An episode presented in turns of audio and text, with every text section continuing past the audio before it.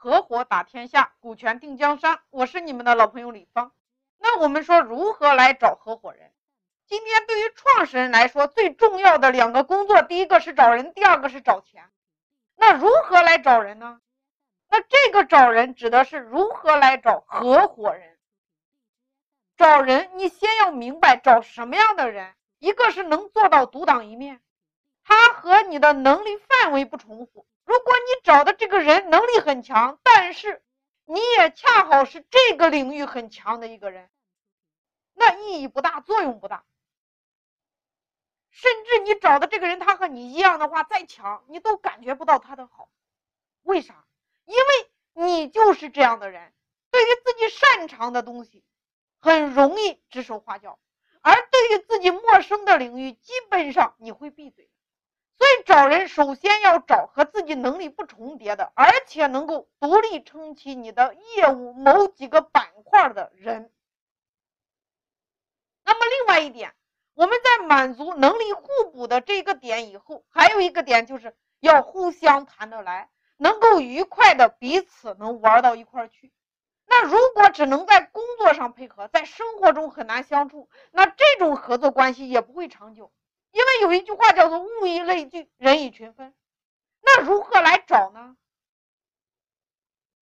我说今天无论是招募员工还是招募合伙人，我们说有三种方式，叫天网、地网、人网。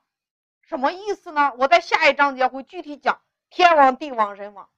那在这里有两种方式，第一个，我们线上的第三方平台，也就是说你要找的人用线上的招聘的工具，这是第一种方式。第二种方式我们叫做圈子。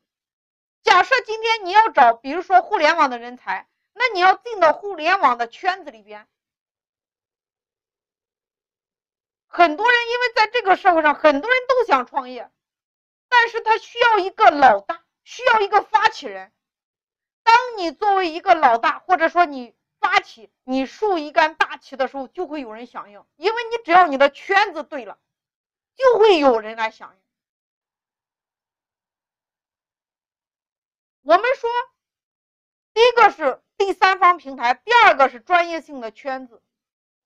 找到人之后怎么聊是一个问题，梦想是第一位的。你要干成一件什么事儿，你的使命、愿景、价值观、潜质，然后才是利益的回报。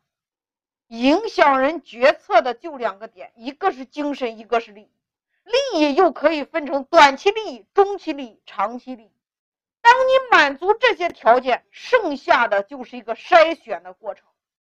因为每一个创业者都知道找人很重要，但是大部分创业者并没有把对于人的重要程度和你投入的精力、财力匹配起来。